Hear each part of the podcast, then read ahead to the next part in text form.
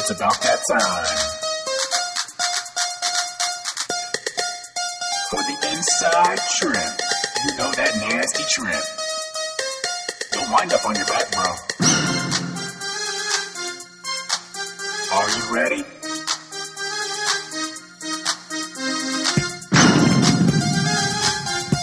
You better be ready, bro. Because you're about to get inside trip. And we're back. What's up, wrestling fans?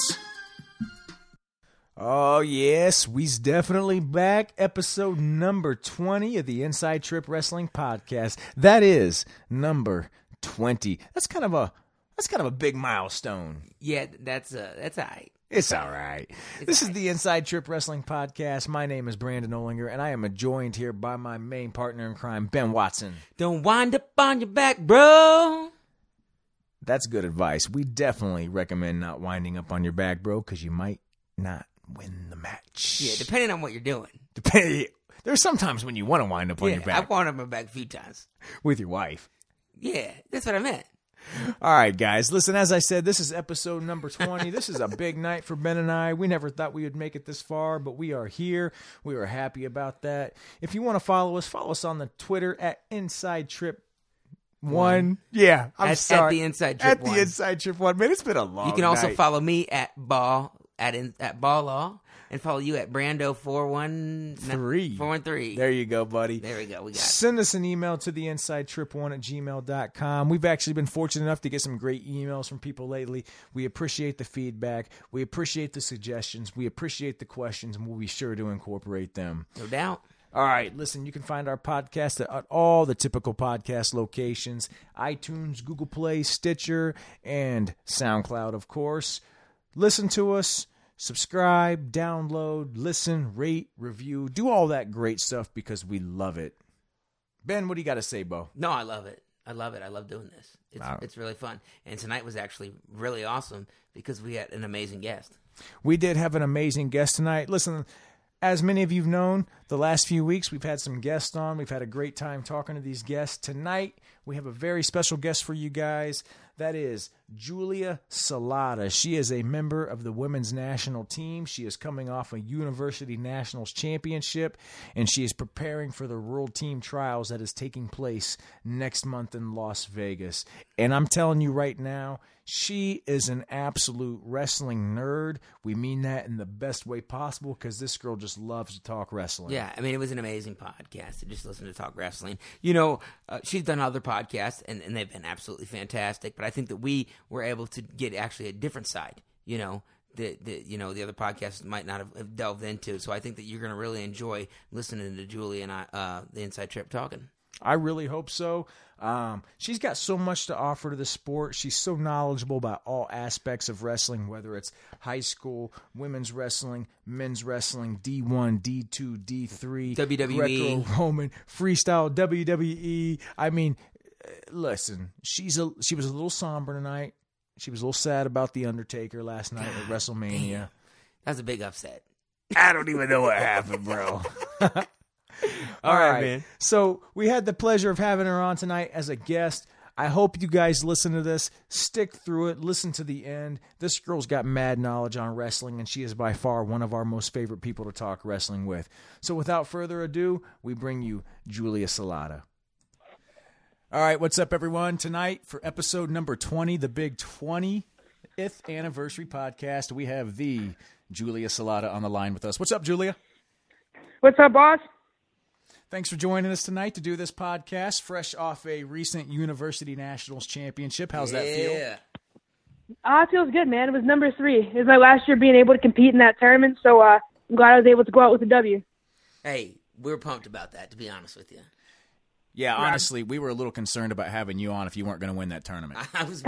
Yeah, we were. That would have been really bad and like really depressing. we were lining So- up backup guests. So. Like I was, I had Victoria's number on speed dial. Oh. Ooh, ouch. I'm just, ouch. I'm kidding. Okay, so this is our tw- this is our twentieth episode. It's like a mm-hmm. birthday. We turned twenty years, twenty weeks old Aw, today, cute. and you just turned twenty four, right? I did yesterday. Well, happy freaking birthday! Happy birthday! Thank you. You got to sing it back. I feel. Well, everyone keeps telling me I'm not old, but I feel really old. Nah, Like, I don't bro. know. 24 seems like I don't know. Yeah, it's pretty old. Listen, you gotta you gotta chill with that old shit on the social media because you make like literally next week I actually turn old. Like I'm going to turn very old next week, so just chill. He's about to turn what? Forty? Thirty seven. Just kidding. Yeah. Ouch. yeah, that that's super old, man. Go ahead, man. I don't, I, what, what were we talking about? I don't know. So what'd you do to celebrate your birthday, Julia? Um, well, I went. I think I, I kind of texted you about it on accident. Um, there's a place in town called Fern Valley Farm that does like a five course farm to table dinner uh, twice a month. It's like very exclusive. You have to have like email reservations and be on the guest list and stuff. But I actually ended up getting on the list for that. So went there with a couple of friends. And then my birthday, I watched WrestleMania. So that was. I, I do. I live for WrestleMania. I live for pro wrestling in general. So Are you- it was a good time. So one thing I've noticed about you, so we were fortunate enough. Mm. To, I'll just let people know we were fortunate enough to meet Julia um, in St. Louis at Ballpark Village after one of the sessions. Um, and the first thing that that I noticed was that a you could probably just talk wrestling for hours. You were like, and b you're just a big wrestling nerd, aren't you? I'm a nerd. I am a nerd junkie, whatever you want to call it. That's I don't know if it's problematic or not yet, but uh, I spend most of the hours of my day thinking about wrestling. So speaking of that, I heard the Undertaker lost. Dude, don't even get me started. Tell me Can I go about on a that. tangent real quick? Can I go on a tangent? You go. It's your show. All right. So the whole reason I got involved with wrestling was because as a kid I loved pro wrestling. Like I loved John Cena, I loved Randy Orton. I you know that's like what got me interested in the sport. Even though it's completely you know it's not real wrestling, like that's what got me interested. And the Undertaker has been my favorite wrestler of all time since I was like seven years old. Like I remember I had like an old WCW video game, and like I I was Nice. always the Undertaker. And so, got- I mean, it sounds kind of cheesy, but it's like some in some weird way, the Undertaker kind of catalyzed my wrestling career. If I had never seen the Undertaker, I never would have watched pro wrestling. I never would have wanted to, you know, come home with a flyer for my mom and saying, "Mom, I want to wrestle." So I owe the Undertaker a lot for my own personal wrestling career in a really weird roundabout way. So I'm not gonna say I cried last night, but I got a little choked up. Yeah, when that last did. dong went off, and he went. and When he, went, I didn't cry. I didn't. I'm sorry. The last time I cried was actually Olympic trials. If you want to get really depressing, but Yeah, let's Um, get, I let's, didn't get, let's cry, get real deep and dark. when, well, yeah, when that when that last dong went off and he went down, like he had a little trap door elevator that he went down. I, I was uh I was a little choked up for sure. Like it's the end, right? He's done, right? He's done, yeah. Went on a loss to Roman Reigns, and that's oh, I can go on a tangent about that too, but You don't like Roman the time Reigns, for another podcast. I, do- I hate Roman Reigns. Ah, dude, I'm, he's They're my, just, he's don't my know. least They they use wrestler. him very poorly. Yeah. They they use him so poorly, like, and they thought like having him beat the Undertaker would put him over, and it's not going to work. It just annoyed everyone. I don't know. I can't. I'm not a fan. You love the Hardy Boys, though, don't you? Oh, I love that, dude. I don't know if you guys want to like hear this or not, but dude, I think Jeff Hardy is so hot, like in his own weird ass way. Like he's a beautiful old, man. and Even at he's 39 years old now, and he's still beautiful to me. That's, so like, super Matt Hardy, old. not so much. He looks creepy, but Yeah. dude, Jeff Hardy, Woo, my oh, man.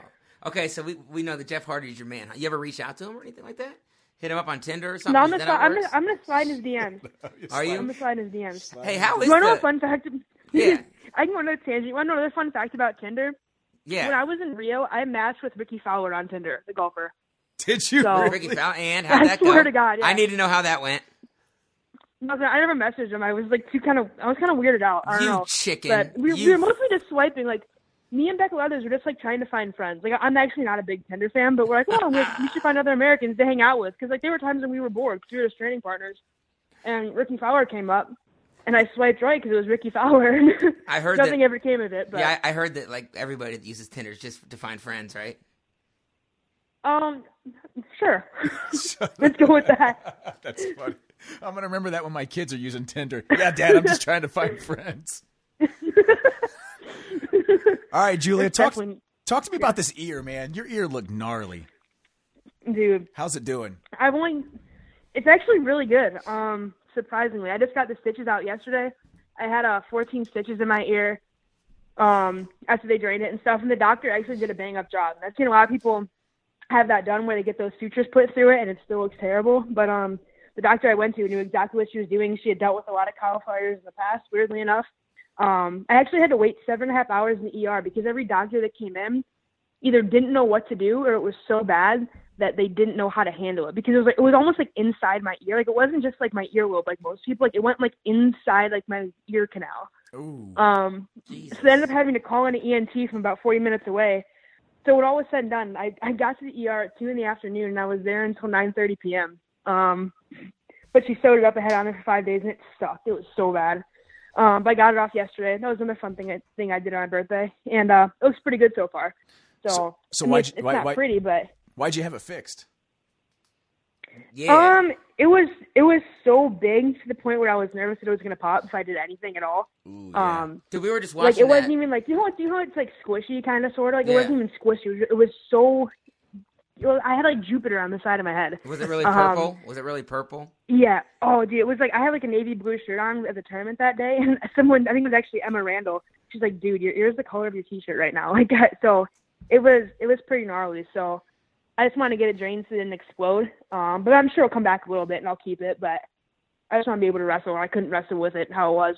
So you're back to wearing headgear for a few days, aren't you? Yeah, I feel like a scrub, man. I hate headgear. good. Dude, only scrubs Dude, wear I hate it. Only scrubs wear headgear. Every single guy in the NCAA scrub. No, I was about to say unless you're in the NCAA and you're required. Yeah, you have to. Which is but, Yeah, bullshit. and freestyle, it, it's so dumb. And and for girls in college, we don't have to wear headgear. I mean, we're also wrestling freestyle, but if college girls don't have to wear headgear, neither should college guys. They're old enough to make that decision if they want gnarly ears or not. No arguments for me on that one. So do you like the gnarly ears? Nah. Do you like the gnarly ears? Both uh, yours and on guys. I mean, yeah, it makes them look tougher. It makes you know they're not afraid to like scrap. You know, they're not a little bitch. And that's yeah. good. No, no, because we asked uh, Zach Brunson. He was he was our guest last week, and I was asking Mm-hmm. him if it helped him pick up chicks, and he said it hadn't helped yet. He's not talking to the right girls. That's what I'm That's thinking, right? problem. Yeah. go. Yeah. It was the sweater he had on Yeah. at Ballpark Village, man. Oh, dude, did you see him at the ballpark village? Yeah, I did. That's that that sweater. last night. Oh, that sweater game. We already gave him shit about it, It was so it's, it's all right. It was a little, yeah. You know what? But he'd find that hippie chick. You know, who knows? Doesn't shave her armpits. Boom, he's in.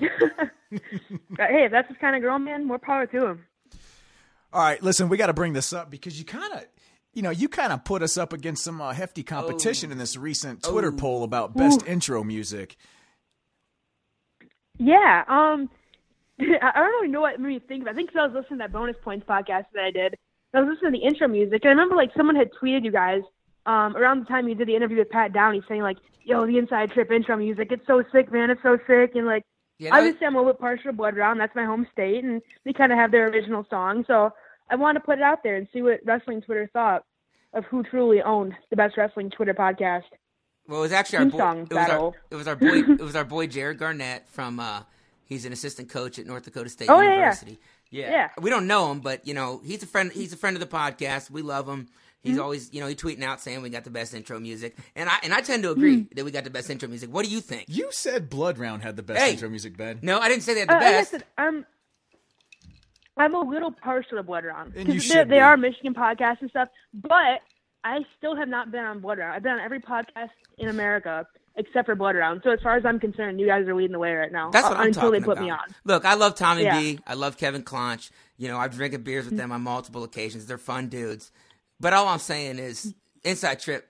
That's what's up with, with the intro music.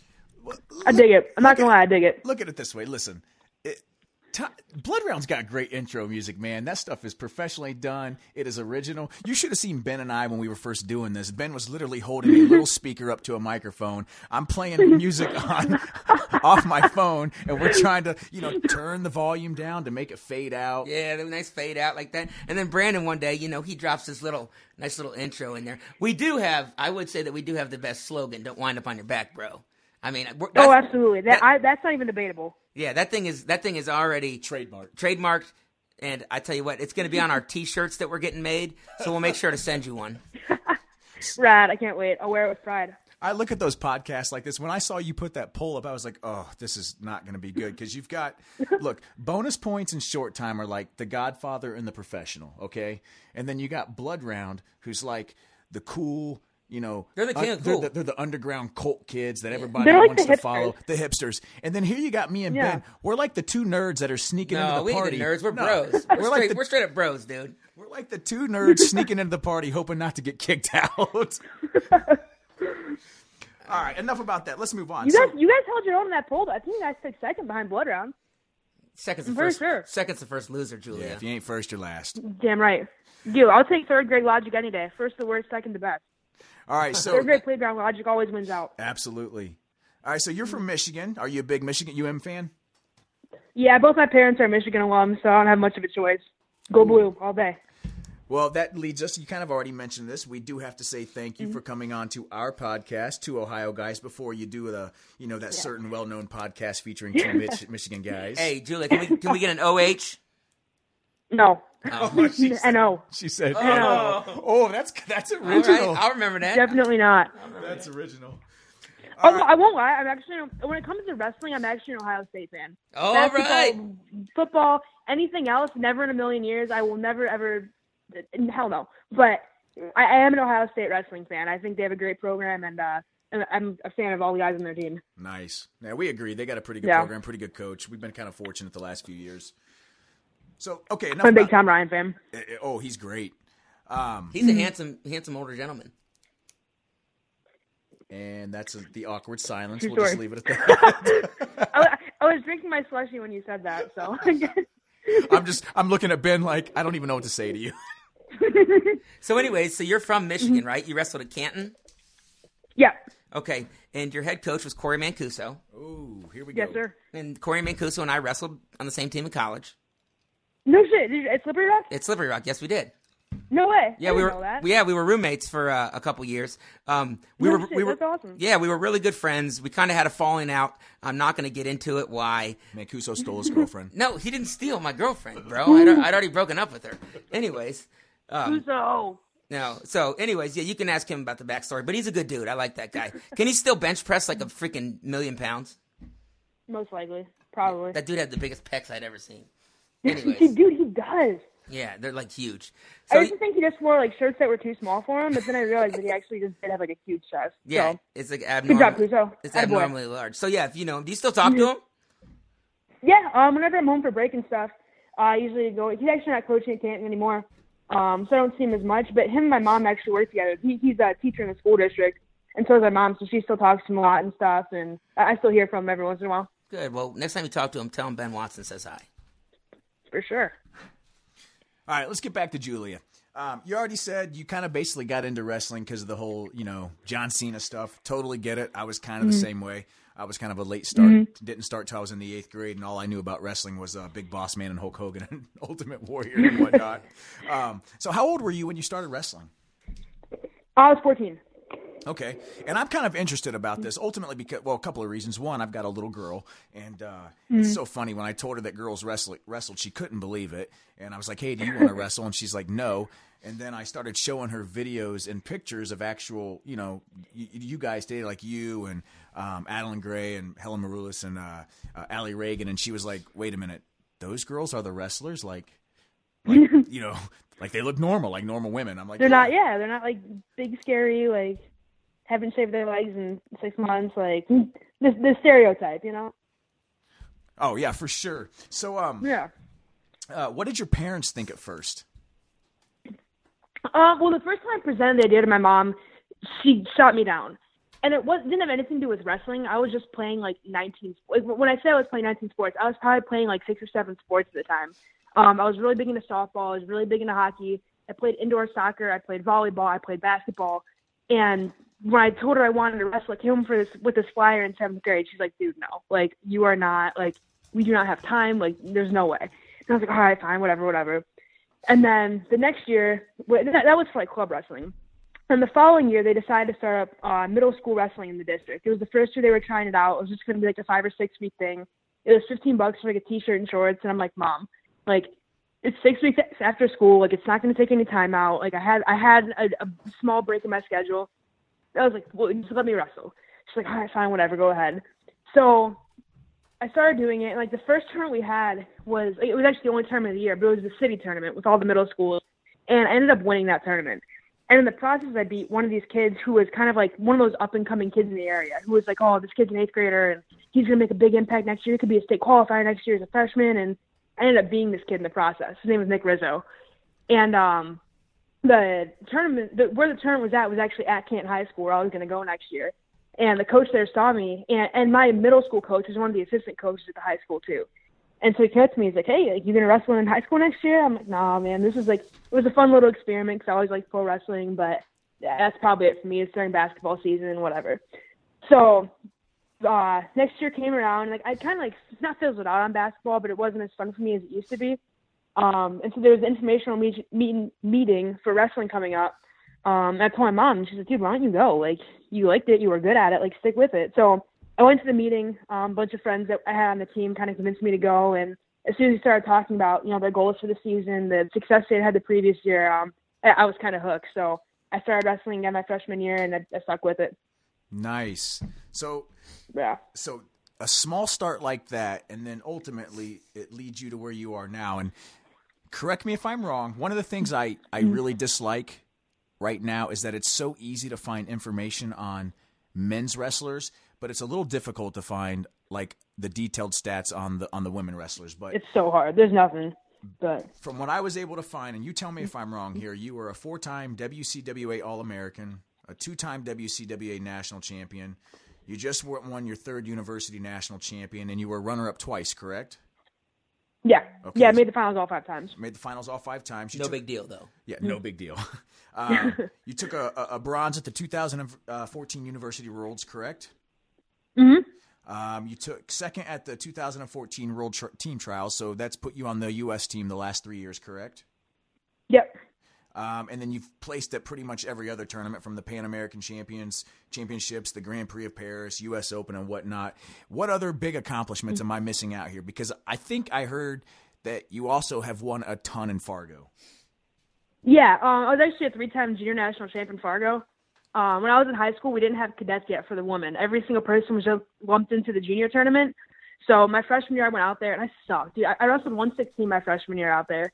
Um, I went one and two in the actual individual tournament, and then we actually host our junior duels out there as well right after the individual tournament's over. And I went 0 and two in duels. And I ended up like making a bet with my dad after the tournament. I'm like, Dad, like if I win Fargo next year, you have to let me get a tattoo. And he's like, okay, cool. You just went one and four. Cool. Get a tattoo. Fine deal. Um, so I busted my ass all year. I went out there my sophomore year. I ended up wrestling 146, 30 pounds heavier, and I won Fargo. Um, so my dad's like, oh, well, dang.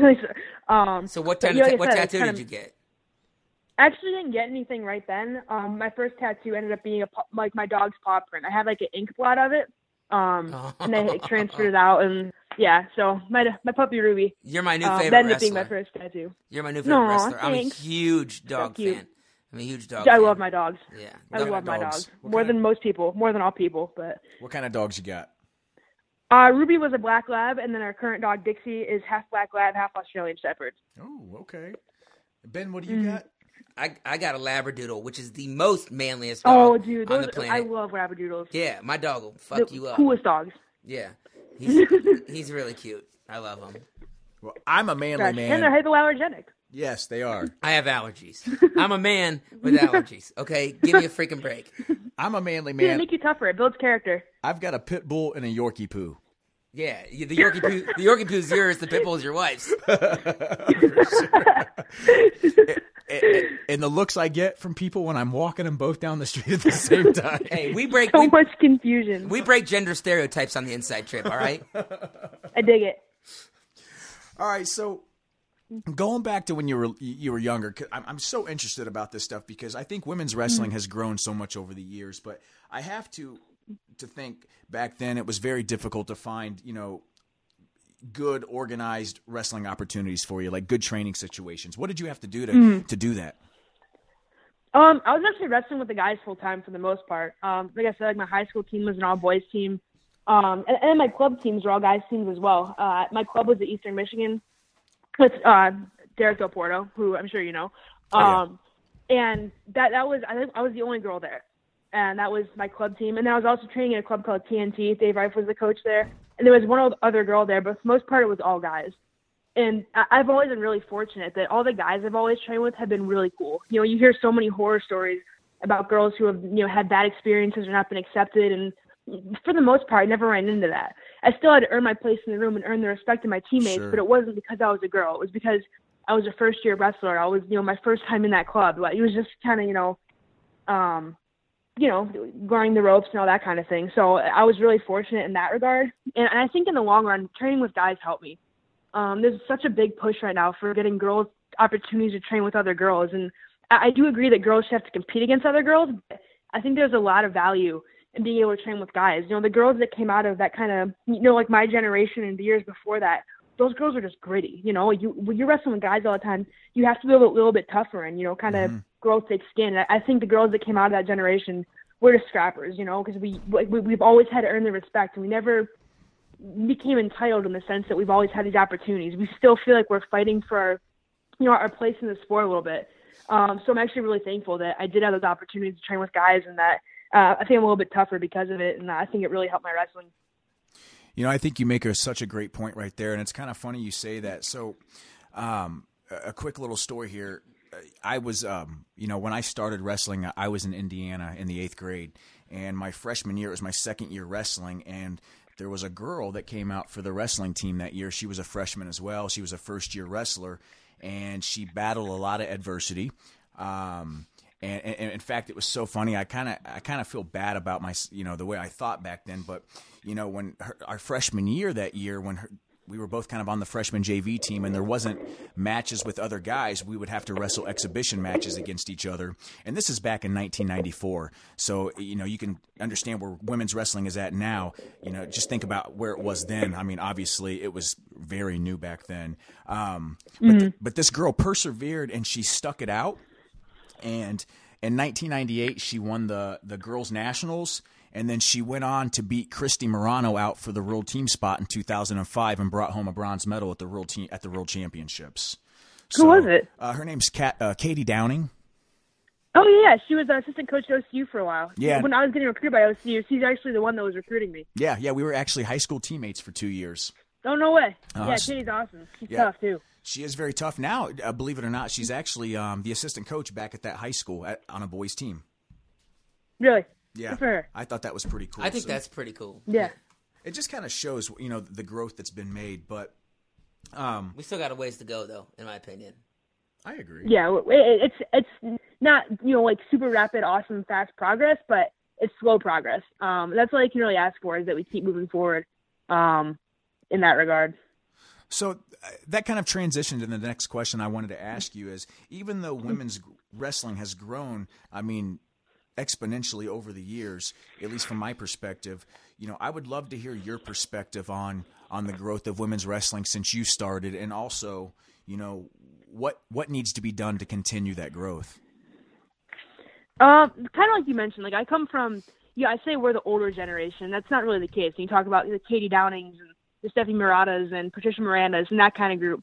Um, and there, there's the kind of like that generation, and there's my generation. That's like the Helen Adeline, um, Alli Ragan, that kind of generation, and there's the current generation. And when I kind of look at it, um, and if you compare us to that older generation, like what we kind of call it the older girls, like it's night and day difference. You know, we had Fargo, we had Oklahoma City Folk Style Nationals, we have Body Bar. Um, and there's endless opportunities to compete and go overseas and all, all that kind of thing. So it we're definitely moving in the right direction. And now you have more moving in. the, Um, how to describe it. The the progression that's being made currently is this push towards training younger and younger girls. Um, in the past couple of years, they've really started pushing these like cadet development camps and stuff, which are awesome. Uh, if you place top three at body bar as a cadet, you make the cadet national team. You have five different development camps throughout the year. You're going overseas twice a year, and these girls are 15 and 16 years old. Um, we've always had cadet Pan Ams, like my group had that, um, but there, there's none of these camps and these, you know, going going to Sweden and going to Austria and all that, and we still had a lot that was like offered to us in terms of uh, opportunities to compete domestically, but we didn't have those opportunities internationally. Um, and we just had smaller tournaments. My freshman year was the first year that uh, USA Wrestling hosted a folk style national tournament. I think they ran it on four mats. It took like seven or eight hours. Um, we were out of there. And now you look at that tournament this past or two weekends ago now, and that tournament was ran b- between all the different age divisions. It took three days to run it. Uh, if you include duels, it took four days. And every day it was a full 12-hour day of wrestling. We 9 a.m. to 9 p.m. We were in there.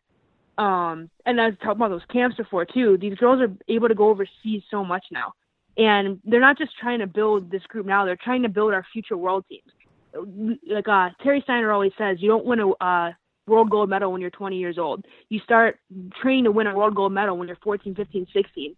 And the way to do that is to build these girls up when they're younger and to give them all these opportunities. And that's what's happening. Um, every year we have a combined national team camp where we put the cadet, junior, and senior national teams all in the same room for two weeks.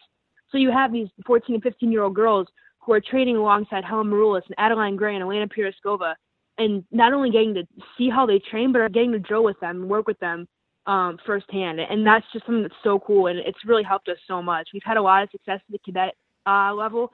We're winning at least one cadet world title every year. We have tons of girls medaling, and just USA Wrestling as an entire national team at all three levels is growing so much, and all these opportunities these younger girls are getting are awesome. Um, and it's only going to benefit us more moving forward. And, and I think you hit on a point that that I kind of want to bring up. Then, do you think that there's actually an innate advantage for women's wrestling because a you've got the really young uh, women that are coming up training with the elite level women, which doesn't necessarily happen except for you know maybe one or two wrestlers for men, and b you're training basically exclusively in freestyle, where men are tracing, training basically exclusively in the uh, American folk style up until after they graduate. You know, they obviously in the summer times wrestle some freestyle, but you know, women are training exclusively in freestyle. I mean, do you think that's a benefit to women potentially ending up getting more medals at the world and Olympic stage than men? Yeah, absolutely. Um, in terms of them getting trained with the senior and junior level girls, it's, it's a little bit different. Um, part of what necessitates those camps is that, like you were kind of talking before, there's not as many opportunities for girls to train with other high level girls. Um, you know, if you're lucky, you're from California and you have Titan Mercury nearby, or you have, you know, you're close to Clovis and you can go train with Cleo or something like that. Like, there's no hotbeds of women's wrestling anywhere where you can go and get that other high level competition with other women. Um, if you're training with your you know, your guys club, that's great, right. but it, it's it's necessary for us to have these camps in order for our girls to be getting in there with other tough girls um, and, and just getting that mat time. Um, as for training freestyle, it's a huge advantage. Um, you know, like you said, the guys are wrestling folk style until they're, for the most part, 22, 23 years old. They might wrestle freestyle part time, but we start wrestling freestyle full time when we turn 18 years old and you go to college. So we're really well connected. Like the WCWA is really well tied up with the U.S. national team, and they're all we're all in sync. We're wrestling the USA season at the same time as our college season. The majority of college teams are going to the Bill Farrell, they're going to the Dave Schultz, they're going to the U.S. Open, and so we're getting not only like full time freestyle training, we're getting senior level freestyle mat time as soon as we get into college, um, I, which is a huge advantage because once you are in the senior level full time, you've already been there and you've had those experiences um, wrestling uh, not only domestically but internationally as well at the senior level in wrestling freestyle. Great point. And I and I think that's actually huge. What do you? It's huge. Yeah. What, what, do you think? I mean, so why why are we still wrestling folk style as uh, American males? Dude, I don't even know. Folk style is dumb. and that's what I'm asking. that's honestly right? the best. An- that's honestly the best answer I can give you. I think a lot of people are stuck in their ways, and freestyle and Greco-Roman are still kind of seen as like the little brother of wrestling. You know, and it's I think it's just a poor American mentality for the most part. Um, no, I th- and I think, and I don't know what it is with, with why people are so stuck in that ways. And to me, one of the coolest things, uh, universities was held alongside Girls Folk Style Nationals last weekend, and the amount of girls I talked to, like when I was recruiting and stuff, so many girls were like, "Dude, I hate folk style," and I was like, "Yes," because it, it's so cool to me that girls are acknowledging from a young age that freestyle is where they need to be training, and freestyle is where it's at. Um, and the guys aren't like that. There's guys that enjoy freestyle, but no one's like, dude, folk style is so lame. Like, I just want to wrestle freestyle. Like, you don't hear that. Um, and girls have really embraced that. And I think the guys just kind of need to get on board. Now, I don't know what it's going to take. Um, you know, Pico figured it out, but he was the only one. And surprise, he well Henry Cejudo made too, the right? finals of Olympic trials. At yeah, Henry Cejudo went to the Olympic Training Center at 16 years old um, it's no surprise that our guys who are embracing freestyle at a young age full time are the ones who are going on to do well at the senior level. Um, so I, I don't know what it's going to take. I mean, it's it's not going to if it ever does happen, it's not like an overnight thing. You know, they're not going to decide next year. Oh well, starting tomorrow, all of the high school is going to go to freestyle wrestling. There'd be so much uproar and so much pushback that it, it's just not a realistic thing anytime soon, unfortunately. But it's just it's a it's a mentality, I think, and it, it sucks, but it is what it is. Yeah, I, I, mean, I think you're you're absolutely right. One of the things you said is it's it, it's a it's a mm-hmm. way of thinking, and you know, over the years, one of the things that I've noticed about just you know America in general when it comes to sports is we're a very we're very very focused on traditions and legacy and stuff like that, and it's very hard for Yeah. people to make changes. You, and I'll equate it to sports like baseball. You know, people are so apprehensive to, to make changes in baseball and basketball because that's not the tradition. And here in America, the tradition has been folk style for so many years. And and yes, I get it. It's you know we have this magnificent um, you know D one, D two, D three national tournaments and stuff that take place. But after that, when our guys go hit the senior circuit, they struggle. We're behind the eight ball for the most part. Mm-hmm. And, and there was this argument that I kind of heard around the Olympics about, oh, Kyle Snyder and J'den Cox were wrestling folk style, and it turned out great for them. And to me, that yeah, that's true, but it's an exception. It's not Yeah. the rule. These are Imagine what and, and Kyle Snyder again. He moved out to the Olympic Training Center for his senior year of high Right. school. Absolutely. He embraced freestyle at a young age. And as for J'den Cox, okay, yeah, he won a bronze medal. Imagine what he would have done if he was training freestyle full time. right. Would, would he have beaten Sadulaev? I don't know. That's- I think but that's my is a, gre- a gift to wrestling. But imagine what he could have done, you know, if he, if he had been wrestling freestyle. But you go back, J'den Cox is wrestling in Fargo every year. You know, it's not like he hasn't wrestled freestyle before. He bought into freestyle at a young age and was wrestling it every year. And you can say that, you know, he's not a freestyle wrestler, but he had wrestled freestyle in high school. Um, and, and you know, I, I just think it's the way to go. But Yeah, and I mean, you, you said it. They're the exceptions. I mean, look, Kyle Snyder Yeah. is, is a once in a lifetime wrestler for us. I mean, we're witnessing greatness. Um, J'den Cox Mm-hmm. is is a once in a lifetime athlete and wrestler. I mean, he's able to go out and win three national titles at the college level, and then go out and take a bronze because he's just that good. Imagine what he would Right. do with with that specific, you know, specialized training. Well, that's exactly right, Brandon. It, it's it's not that these, you know, all right, we're having great success with people going from, like Logan Stieber as well, going from collegiate mm. style to freestyle and having great success. So therefore, what we're doing is working. It's how much better could we actually be if these guys were training freestyle the entire time? You know, Right. And and and again, you talk about Logan Stieber. Logan Stieber was wrestling on the senior level and wrestling in the U.S. Open when he was in high school. He was ranked top ten on the ladder, Correct. 55 kilos, and he was like 17 years old. Correct. So again, like you see these guys who are buying in from a young age. Um, but but again, like like that whole Stieber thing is like he's. Oh, oh no, this is kind of like a tangent again. But we always talk about people like having the bad draw. Like you go to the World Championships and draws come out and we're like, oh, dude, that draw is so tough. And and to me, it's like, are we training to get a good draw and hope we can sneak into a bronze medal match, or are we training to win gold medals? I was You know, always I- to I- like, go get a bad draw. I was always training yeah, for right. Yeah, draw. like what? Yeah, right. Yeah. Um, but like when- like when the Olympic qualifying was going on, and uh, you know they had to make finals, and people were saying, "Oh man, they have a bad draw." It's like, are we hoping for a bad draw to qualify our weight, or are we expecting to qualify the weight and expecting to win a gold medal? And you talk about Logan Stieber, it's like, yeah, he won non Olympic weight worlds, but if he was training freestyle full time, like no one would have been talking about like people like, oh, like I hope they get a good draw. It should be they've been training for this from the time they were five years old. They've always wrestled freestyle, and now the expectation is to win. yeah, Um, so again, I just think it's like, it, it, how much better could we be if we were competing in freestyle full time? And unfortunately, there's no way to know the answer to that. But I I think the result we'd be having a lot better results for sure. I agree with you, and you know I know Ben does as well. One thing I want to ask you, Julia, and please, I want you to give me as honest of an answer as you can because this is kind of an important question in the eyes of us. Um, regardless of the growth, the rapid growth of women's wrestling, do you feel? Do you feel that women wrestlers are viewed equally to men in the eyes of those in the wrestling community? And by that, I mean the media, the coaches, other national team members, you know, the fans, except you know, things like that. Um, short answer, no, definitely not. Um, we definitely get shafted a lot in terms of our coverage, and I don't actually. I don't want to say I don't want to fault media, but where the interest is is is, is in mes. bleh, I can't talk sometimes. You're The interest is in men's wrestling. Um, like you'll get flow like of let's say they have twenty thousand foot programs. I don't know, it's out a number.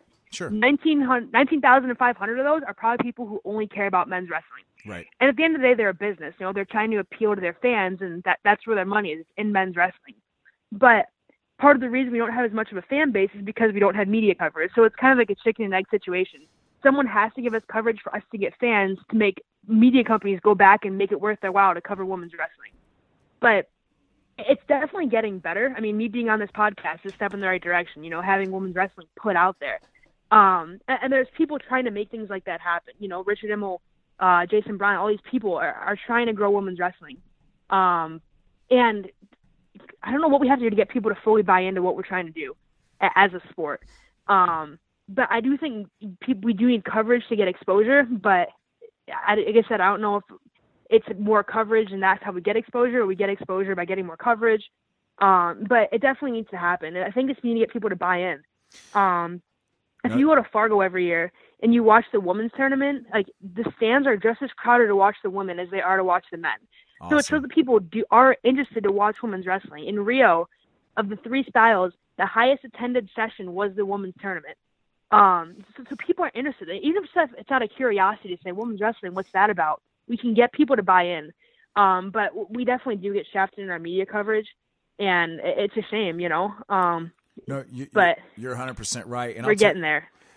you know, I'll tell you, you know, a- admittedly, you know, look, uh, Ben and I, we're just, again, we're average Joes doing this because we love the sport. But one of the reasons we said we wanted to do this was to kind of do our part to help grow wrestling.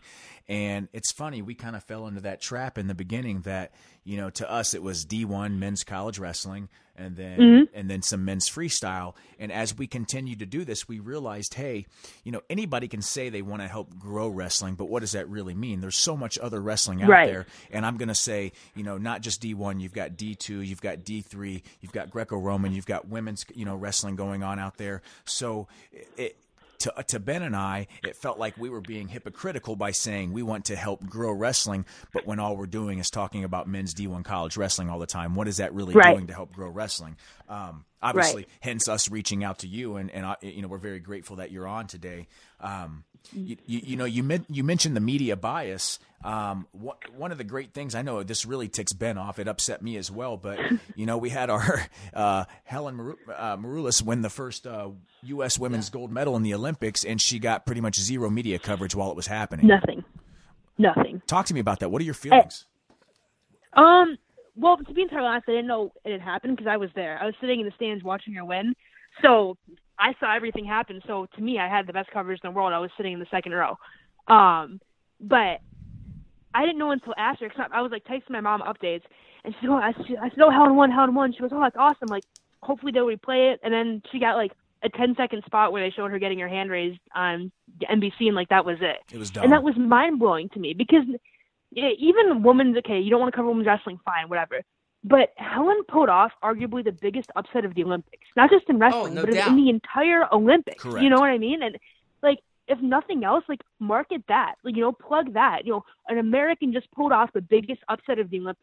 People eat that shit up all day. What you And think they would, but then fucking nothing- Ryan Lochte gets the fu- the fucking you know Yeah. instead. Yeah, and, and I don't know, it, it, it's bullshit to me, and th- that's what killed me. It's like you know, had it been, not that it would have been okay, but like, had we won any other any other girl on the team won a gold medal, like, um, like and that's what that's all Helen got, and she had the biggest upset of the Olympics. Imagine if one of our other girls won, what, what would they have gotten? Like, maybe like a tweet from like NBC Universal Sports, like, Right. oh, congrats to you, you know what I mean? It, it it's just so wild to me that we we're not like you said it, it, wrestling aside even our biggest olympic moments aren't getting coverage and i, I don't know it, it blows my mind obviously i have a massive wrestling bias but i i don't get it and and i don't know that's how it is like i remember you talking about that grand prix of paris tournament um i won't name names but there was somebody there who writes for a wrestling publication he he came there and he also um he did an entire write up on the men's tournament and didn't do a single thing about the women. So it's not like he was just like watching brackets from back in the states and like didn't like know what was happening. He literally watched the women's tournament and didn't write a write up about the women, just the men. And I'm like, what did you like? Uh, why? Like what? What? Like what do you have against us? And it, that was my. I ended up calling him out on it. Um, but Well, it, well, no, that, that's, that's the kind of thing is and that's a problem just getting- because it's the same people like that that are saying we need to grow wrestling. Um, you know, if Yeah. that's, if you're going to pull those types of stunts and do those types of things, you might as well say hashtag grow men's wrestling. You know, let's not grow say, men's wrestling, grow D1 wrestling. Because but- it's not it's not just us. Like Greco gets shafted too. To be entirely honest, the five point move is awesome because they're do, making an effort to grow wrestling. They are growing all levels of wrestling. Yeah, we because they're they're giving exposure to Greco. You know, so uh, it's not just like oh I'm complaining about the women. Like D- Division three wrestling gets shafted during D1 season. Division two wrestling gets shafted during D1 season. So like you said, like it, are you growing wrestling or are you growing Division one men's folk style wrestling and men's freestyle wrestling and Jordan Burroughs? You know what I mean? Like right. that's, and that's not taking anything away from them. You know, they earn every article they get. You know, I'm not saying we deserve attention in place of them. Like we all deserve to get the coverage as a sport. Um, and, and it's it's not there yet. You know, we're not. There's not a lot of legality in that regard, but it, it's getting better. But it, it's such a slow progression, and it's it's frustrating for sure. Look, and, and I, I agree with everything you've said there, and you know I'm not hmm. naive. It's very difficult for you know you have all different types of people that follow and try to do something to cover wrestling. So you're not you can't hmm. expect every one of those groups or organizations to be able to cover all all different levels of wrestling. But if you're a ma- mm-hmm. if you are a major wrestling media outlet, then it is your responsibility to cover all of those. Is my opinion. Yeah, yeah, for sure. I mean, yeah, no, with our podcast, I mean, like like Brandon said earlier, look, we do focus a lot on Division One college wrestling because that's the majority of wrestling that we watch. Okay, Uh, uh, And I'm a nerd. You know what I mean? Like if you look at my Yeah. Twitter, ninety percent of my Twitter feed is Division One wrestling. I'm I'm Right. guilty of it too. Yeah, and I mean, and it's Yeah. it's because in, in in college it's the pinnacle of wrestling, and if we're, if we're speaking just Mm-hmm. just college, so you know we enjoy covering that. But I do think you know even us, you know, we, we owe it to you know to our mission to get you know more than just Division One men's wrestling out there. So, so speak, Mm-hmm. speaking of missions, let me ask you this: Are you involved with any organizations out there that are helping with growing women's wrestling? Um, I kind of do what I can. Um, every year the NWCA hosts a Women Leadership Academy uh, down in Florida as part of like they host an entire um, like convention for college coaches. Um, and part of that, but the first two days before the convention, they host a Women's Leadership Academy that I've been to a couple times. It's a great event um, that really focuses on how to grow women's wrestling, specifically how to grow collegiate women's wrestling. Um, so I've done that. Um, Sally Roberts is doing some stuff with Wrestle Like a Girl. Um, we've been trying to work out something like doing like a podcast for that and having like a different women's wrestling topic every week. So that's something that's kind of been in the works. Um, and, and other than that, you know, I'm not super involved. I'm super busy. Um, and, and that's my fault too. You know, I always say grow women's wrestling. Every day I kind of ask myself, like, what am I doing? You know, what, what am I doing to help grow the sport? And like, kind of saying before, me being on this podcast helps. Me talking with Jason Bryant helps. Um, and, and obviously I'm the biggest opponent of women's wrestling in the world. I'll tell anybody who wants to talk about it for hours, even people who have nothing to do with wrestling. Um, but there, I'm definitely trying to do more. Um, I, I do coach out in Fargo every year. I'm a coach for the New York uh, national team out there. Uh, so I'm involved as much as I can, but you know, I'm guilty too of not doing enough. You know, I'm doing more than others, but I, I could be doing more. Um, and like I said, that, that's kind of my responsibility too. Yeah, I think we all could. Um, you know, you mentioned Mm-hmm. wrestle like a girl. I'm I'm really gra- glad you brought that up. Um, uh, it's it's it's so funny you said that about the podcast because recently I, I think her name is Catherine. Is it Shy Shay? Yeah, yeah. Formerly Catherine Pope Allen, but Catherine Shy. Yeah. Yeah, okay. Um, you know, she's recently been talking to Ben and I about uh, doing some collaboration for Wrestle Like a Girl um, with, with our podcast, and we're super excited about doing this. So, um, Yeah. we haven't had a chance to really sit down and talk to her about what all the details are, but I hope at minimum it's doing a podcast, you know, a routine podcast focusing on specific women in in wrestling or specific initiatives going for, you know, growing women's wrestling. Um, Can you expand a little bit on what that organization does?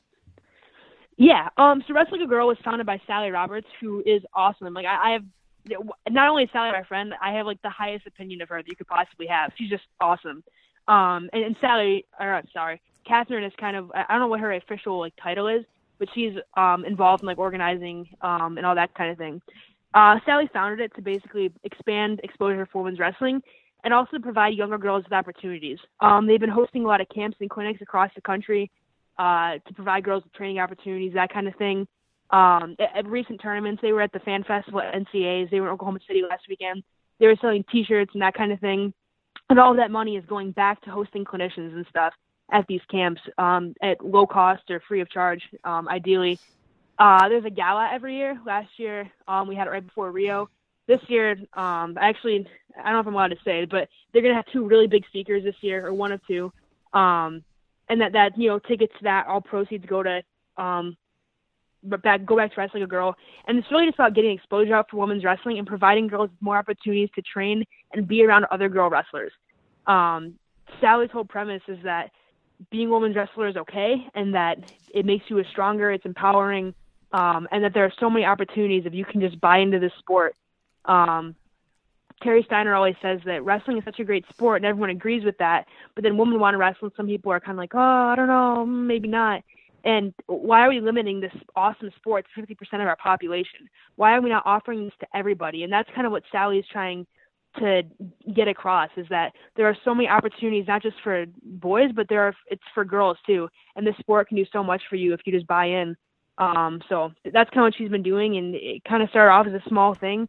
And in the past year she's just worked her ass off. And it's growing so much. And uh it's really cool what she's been able to do. And i'm excited to see what happens with it going forward no, that's awesome. That's great to hear you to hear you say those things because we haven't had a chance to really sit down and talk with um with Catherine. We've been trying to set up a time, but um this is something that we really hope we have the opportunity to do because I, I, I don't know. It just seems like there's so many different avenues to grow wrestling, and I think right now, you know, Ben and I we're both really trying to do whatever we can to to, to bring more light to women's wrestling. Yeah, I think that one of the major initiatives to help grow women's wrestling is, and you can completely correct me if I'm wrong, is to get it as its own sport at the high school level instead of having women. It's only option either a trying to find a club where you know it may or may not happen, or b wrestling on the boys team. I think you know you do what a couple of states have done and have women's wrestling completely in the high school level. I, I think that's something that not only makes sense, but I can't believe it's not in more states. Right, absolutely. And, and you look at California, and obviously California has a massive population, so obviously they're going to have numbers. But since they've sanctioned women's wrestling, the sport has taken off there. You know, you get like their regional tournaments and stuff, and they have like full 64 man brackets just in their region. Some states could have a state tournament, and their entire tournament without any qualification would only have 14 kids in it. Um, yep. But all they really did to change that was sanction it. It was that easy. Um, you look at Washington. Since Washington has sanctioned women's wrestling, their performance in Fargo as a team has gone it's incredible. You know, they won a junior duels title and beat California. They're having multiple girls winning Fargo titles. And again, the only change they made was sanctioning women's wrestling. Um and like like you said, it's just it's crazy that states don't want to do it. Um some people kind of want to see women's wrestling be introduced and make it freestyle, which again is like I think just pushing the envelope a little bit too far, and there'd be a lot of resistance because you mm-hmm. have to train new officials, you would have to have new coaches, all that kind of thing. But just give girls their own tournament. You know, if nothing else, sanction a women's state tournament at the end of the year, um, and it'll grow interest. It'll make it'll, it'll alleviate a lot of the problems that the sport currently has, and a lot of the pushback from the men wrestlers in the high school level. Um, but but uh, like I said, I think it's good for growing the sport, and I think it's good for solving problems. Um, and some states are just so resistant to doing that, which I don't get. But it's growing. You know, every couple of years we're getting a couple more states sanctioning it, and uh, it's only a matter of time, I think, in that regard. But it's I don't know. I don't get what I don't get the resistance to it.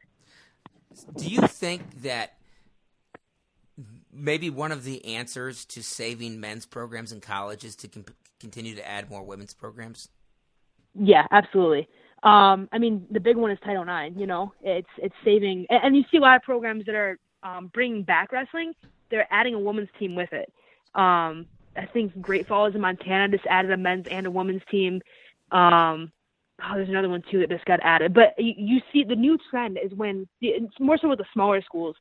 At, in Division Two and Division Three and NAIA, when schools are adding men's teams now, they're also adding a women's team. So not only is it is it going to save it in the long run, it's also creating more opportunities that weren't there before for men's wrestling um, you know, women's wrestling basically saved wrestling in the Olympics. You know, a lot. You're right. No, you know, those men's wrestling purists don't want to hear it, but ultimately, women's wrestling saved wrestling in the Olympic Games. Um, I think it's going to be that same thing uh, at the college level as well. I mean, I completely agree with you on that. Can you expand on your like uh, expand a little more for the listeners of why why you say that? So basically, the IOC when they decided to drop wrestling was that part of their argument was that it wasn't completely inclusive. Um, the men each had seven weight classes for freestyle and Greco-Roman, and the women only had four. Um, and so part of when wrestling was making this push to bring wrestling, or when, when like uh, you, it was FILA at the time when FILA was making this uh, their case to the IOC, they were trying to say we're going to include the women more, and that's what ultimately led to that decision to go six, six, and six for the weight classes. Um, and they promised That's that there was going to be more of a push for women's wrestling, you know, and that's kind of about the IOC made the IOC buy in um, for those votes is that they were saying we're going to include the women more because the IOC is all about equality um, in men's and women's. And there was an issue with medal count and stuff because wrestling awards um, two bronzes, like they're essentially uh, awarding four medals per weight, and they want to see more medals given to the women. So the IOC wanted to see equality, and that's what FILA provided when they gave them their case. They said we're going to make give the women the same opportunities as the men, and uh, ultimately that's what made the IOC decision made helped them make their decision to vote wrestling back in um, when they had that vote. That's such a great way. I mean, that's such a great take on that. I didn't know. I didn't realize that, Julia. Thank you for for telling me that. I really had no clue. That's what I'm here for, man. So Hey, you the man. You you the woman. you You, the I try. man. the woman. So I try. going back to Ben's question about you know women's wrestling being the key to saving men's wrestling, do you think we will ever start to see women's D one programs? Um, yeah, and that's the kind of thing that's only a matter of time. Um, my unpopular opinions is that I don't think we're ready yet, and I don't think we're going to be ready for another probably four or five years. Fair statement. Um, yeah, I, I think there'd be a lot of growing pains with doing it too soon, and the, I think we would be rushing a little bit if we jumped in and had a D1 program just for, like I, I think a lot of people who want it to be D1 right now want it to be D1 just for the sake of saying women's wrestling is now Division One. right. They're not thinking about the process that goes into that and all the logistics and dynamics of how that would work. Um, to me, it's not worth it yet to rush it just for the sake of saying well, we're a Division One sport. Women's wrestling is finally so great. Uh, like, and we're gonna get to that point, but right now we're doing okay as we are. You know, we're not Yes. growing too fast yet. I think adding D1 programs would it could be great, but it's going to cause a lot of logistical problems if we did it right now. Once we have NCAA sanctioning, because right you know we have a bunch of NAIA schools, we have D2, D3, but we don't even have our NCAA sanctioning yet. Well, I think we're we're just getting to emerging sport status, but I think we need to be an NCAA sport first with our current programs that we have, and then once that's established, then we can move towards Division One How many and I, do think it's there? an there's 32 right in the WCWA there's 32 Okay, I thought. Yeah, I thought. I knew it was around thirty. Okay. Yeah and, I think about maybe like 17 or 18 of them are are Division two or Division three schools the rest are NAIA um and, we are an NAIA emerging sport right now I don't know it hasn't been sanctioned yet but it is an NAIA emerging sport I got you. so yeah. I think once we have the NCAA status, then we can start pushing for Division One, and it will happen. Um, like I said, it's only a matter of time, but I, I don't think I don't think we should rush it. I don't think we need to rush that. Um, but like I said, I do think in four or five years we'll be ready for that, um, and it'll happen. Yeah, I think you're. You know, I agree with you. I think rushing it. I think w- once you hit Division One, there's a certain level of expectation that must be upheld, or there's going to be expectations Right. that have to be met. And one of those expectations um, is going to be the the level of the quality of competition and the quality of the teams. And I'm not just talking about you know one or two really good studs on the team, and then you know you've got a bunch of you know rather new wrestlers, which I think women's wrestling has gotten gone very far. Where now we're kind of getting into that stage to where teams are able to almost able to field full teams of solid competitors. But I agree with you. I think by waiting even you know even you know four, five, six more years, we'll continue that growth and get more of those. What what would you call them? Legacy generational wrestlers in there. You know where teams could field Right. field Yeah. very good teams across the board. Yeah, and, and you know, I guess there's like, a lot of things that go into it. You know, like, like coaching, for example. Like right now, the WWA isn't pulling in super high level coaches. You know, you don't see like like all this coaching that's been going on today with like Brent Metcalf going places and Kevin Dresser and Mike Zadick. Like we're not pulling in those level of coaches. You know, and at the Division One level, like you said, there's a standard. You know, how are we going to convince these coaches, who are these super high level coaches, to come coach women's wrestling at the Division One level? The money's not there, first of all, and it's not going to be for a while. And two, why would they take a women's wrestling job when they can go coach at a powerhouse Division One school? So we need to again like we need to get people bought into women's wrestling a little bit more before we go D one. Um, and like you said, just make sure that we have the, the, the rosters to support it. Um, like you mentioned, we're just now getting to the point where we have parity in the WCWA for the first time. We don't have one or two teams just crushing everybody. You know, the, the national tournament this year, it wasn't a lock. You know, we won it, but it wasn't a lock, and that that's just now starting to be a thing. Um, and I think going D1 again, and like I have an opinion too on people adding programs too fast and not being able to fill rosters, but Yeah. the build the programs we have right now and make them strong, and then add D1 schools.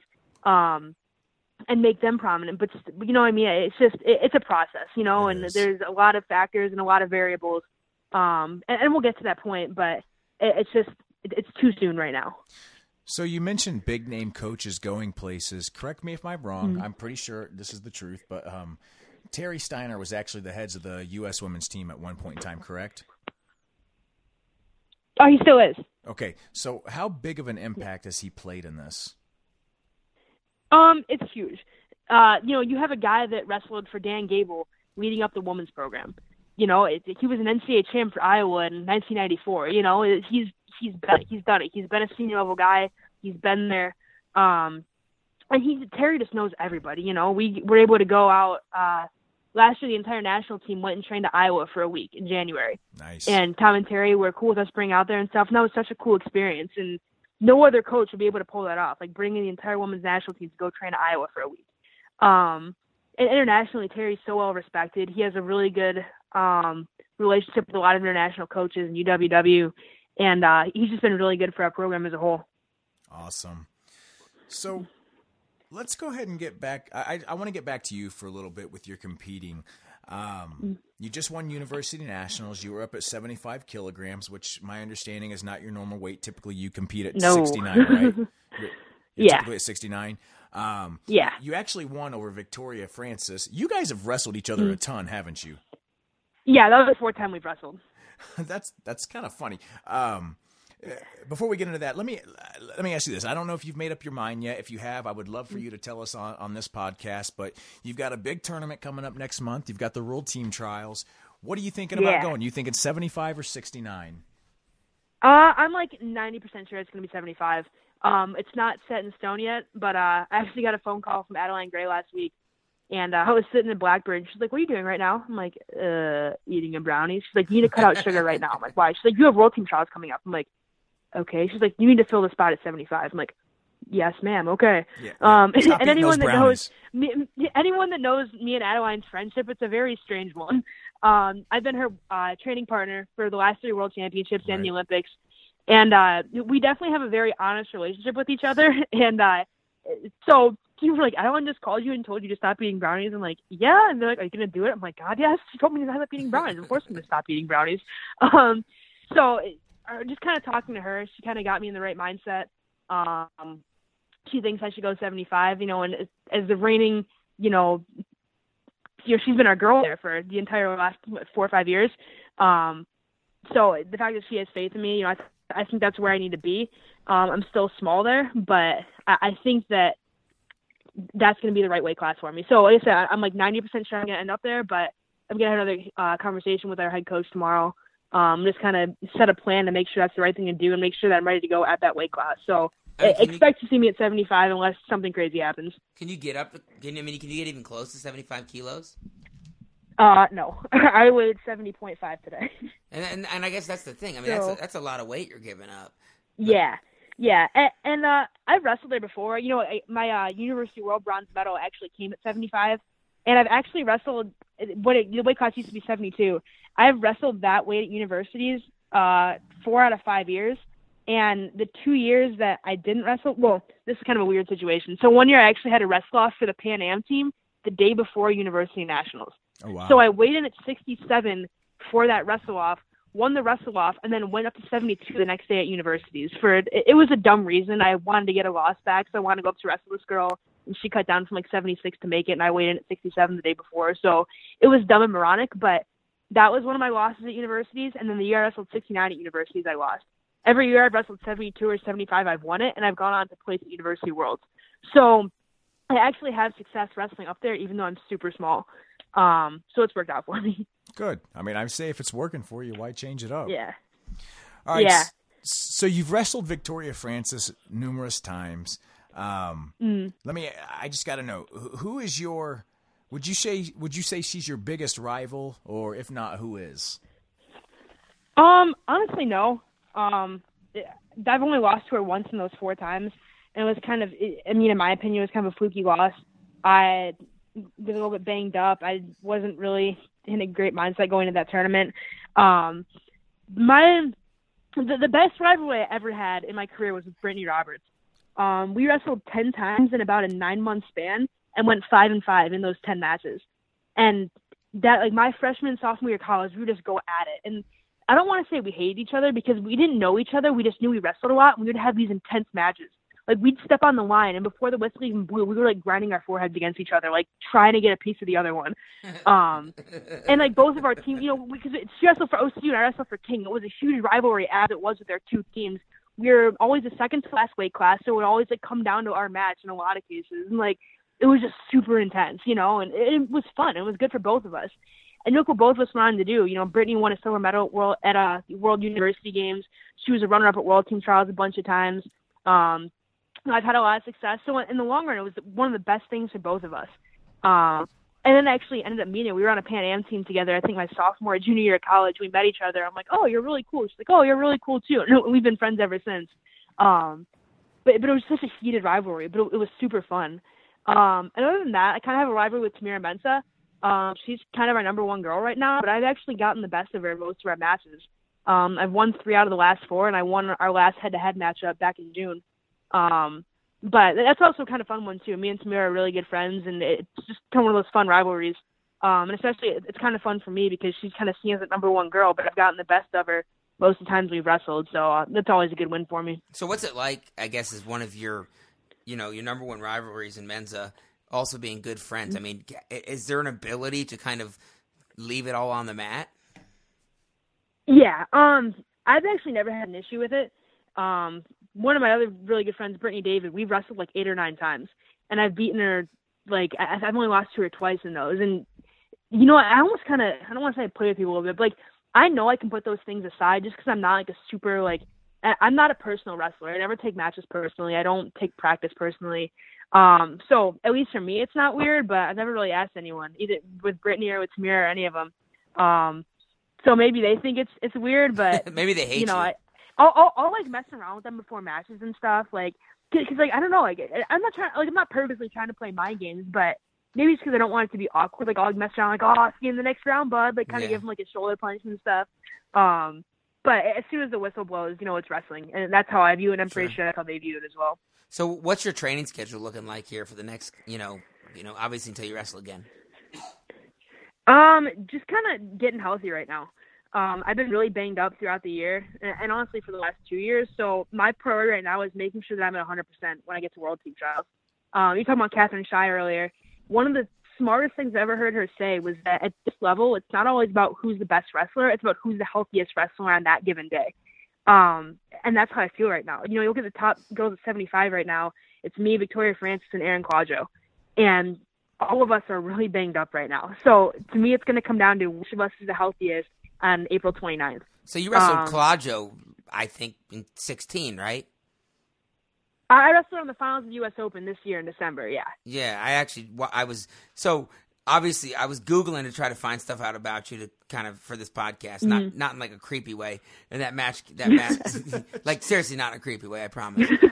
Um, Sure. Yeah, I know. Well, I told you, you said it's hard to find stuff on uh, women's wrestling, so I was like Google stalking you like crazy to try to find things. Mm. Rad. Um, uh, I know it's, it's so yeah, but anyway, so I watched that match actually, and it looked like Mm. you were getting to your shots, low singles to both sides, but just were having some trouble finishing. What's going on?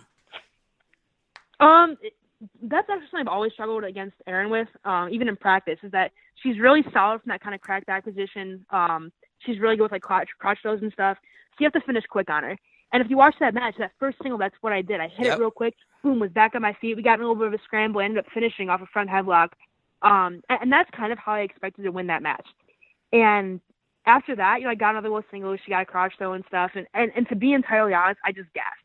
Um, You looked, you looked like you were tired, but didn't, I- weren't, didn't weren't you just wrestling in Russia like a week before that though? No, she, she had been in Russia before that. Oh, that was her. Um, Shit, sorry. Yeah. Um. Yeah. Same thing. I'm a, Um. ter- I'm a but, uh, terrible person. Yeah. but yeah, I just gasped. Um. I had gotten hurt again about a month before that tournament.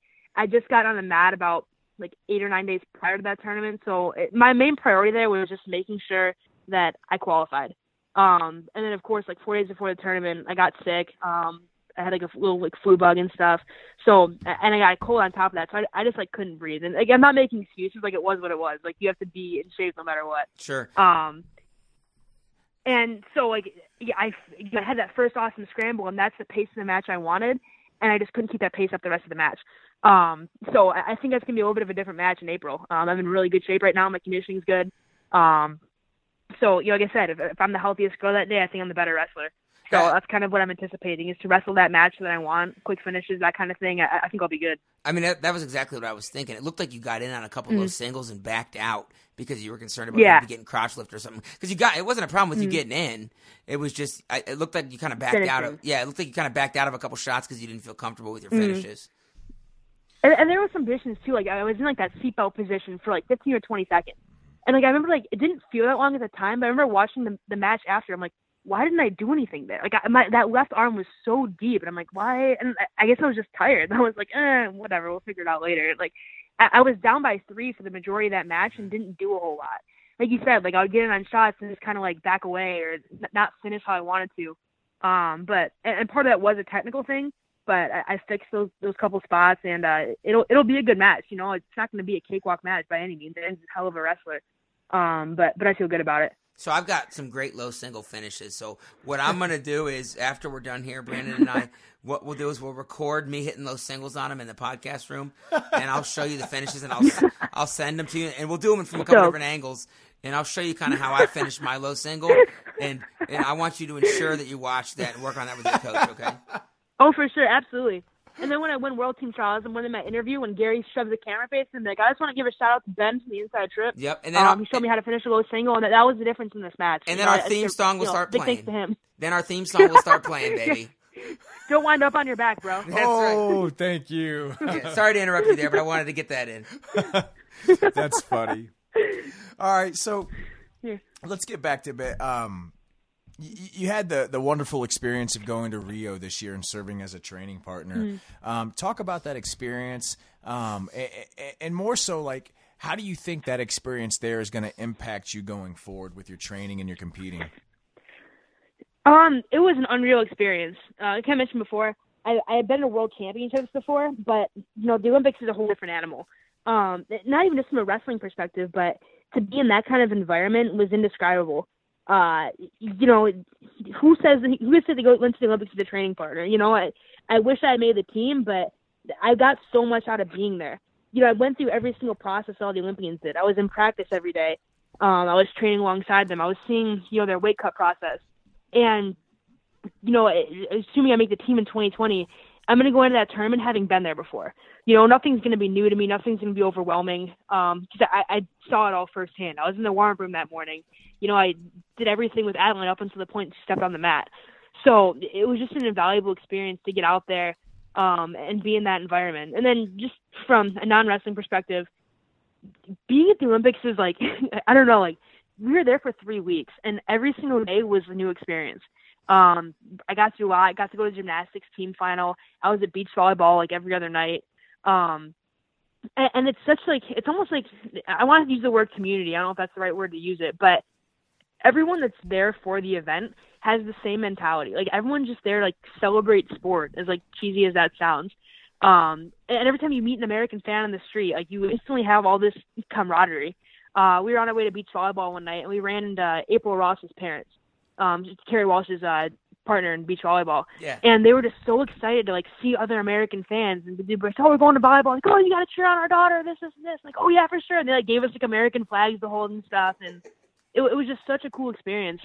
Um, and I'm really thankful for it. You know, I, like I said, not just from a wrestling perspective, but just like a life perspective in general. I feel like I like learned life lessons and other cheesy sayings like that. You know. No, I mean Um, I, I completely understand. but- How was Rio?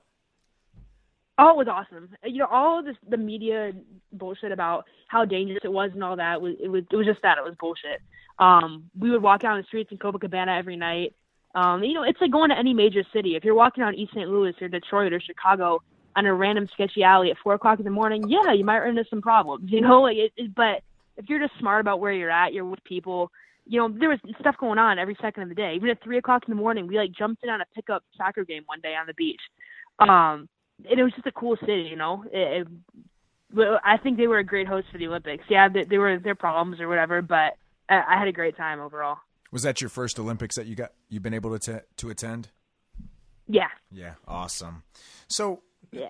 so talk to me about the atmosphere and competing in other countries.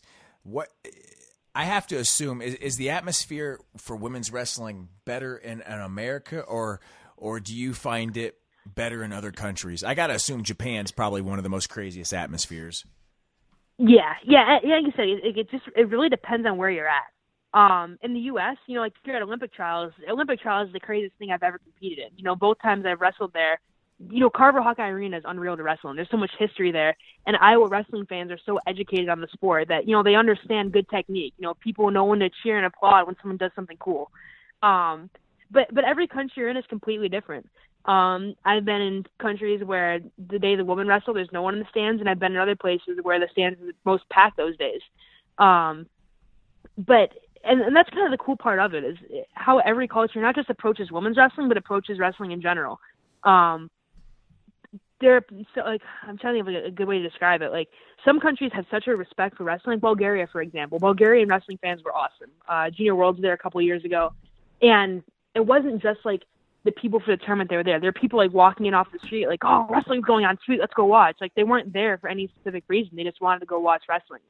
Um, where some countries like Thailand, um, when we were there for Junior Worlds a couple years ago in 2012, um, wrestling isn't that big there. So the stands were only people that were really there for the tournament, plus a couple people who kind of walked in to see what was going on. But you know, they're not a huge wrestling country.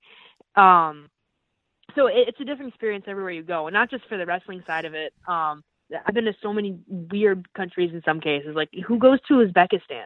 No one goes to Uzbekistan. Like, it's not. That's not a thing. Like, you know, I if you're playing there. like that two true, yeah. Um, if you're playing two truths and a lie, and you say I've been to Uzbekistan, everyone's gonna call you off for that right away as the lie. But fun fact, I've been there. Um, so it's it's been one of the coolest parts of my entire wrestling career is the opportunity to go overseas and experience different cultures and all that. So, where's your favorite place to go wrestle to wrestle at other than the United States? To wrestle, like in terms of like where like the actual environment was the best. Yeah, like overseas. What's your favorite country to go to wrestle and to Um, compete in? Hmm, that's a hard one. I actually really liked Bulgaria, um, and Hungary was really cool too. I, I think as a women's national team, everyone really has a really high opinion of Budapest. Um, it's just a really, and it's a cool environment. Trips there are always good, uh, and I've always enjoyed it. Nice. All right, so I gotta let's let's talk for a second. So, over the last three Yeah. years, I think you've been a part of the uh, the women's national team, correct? Right. All right. So you Mm-hmm. Yep. spent some time living and training at the Olympic Training Center. Uh, talk about that experience. Um, it, it was it was definitely an experience. Uh, you know, there's kind of this mentality right now where when you graduate, you know, if you're one of those top girls, you're on the national team. When you graduate from college, you go to the training center. That's just kind of what you do.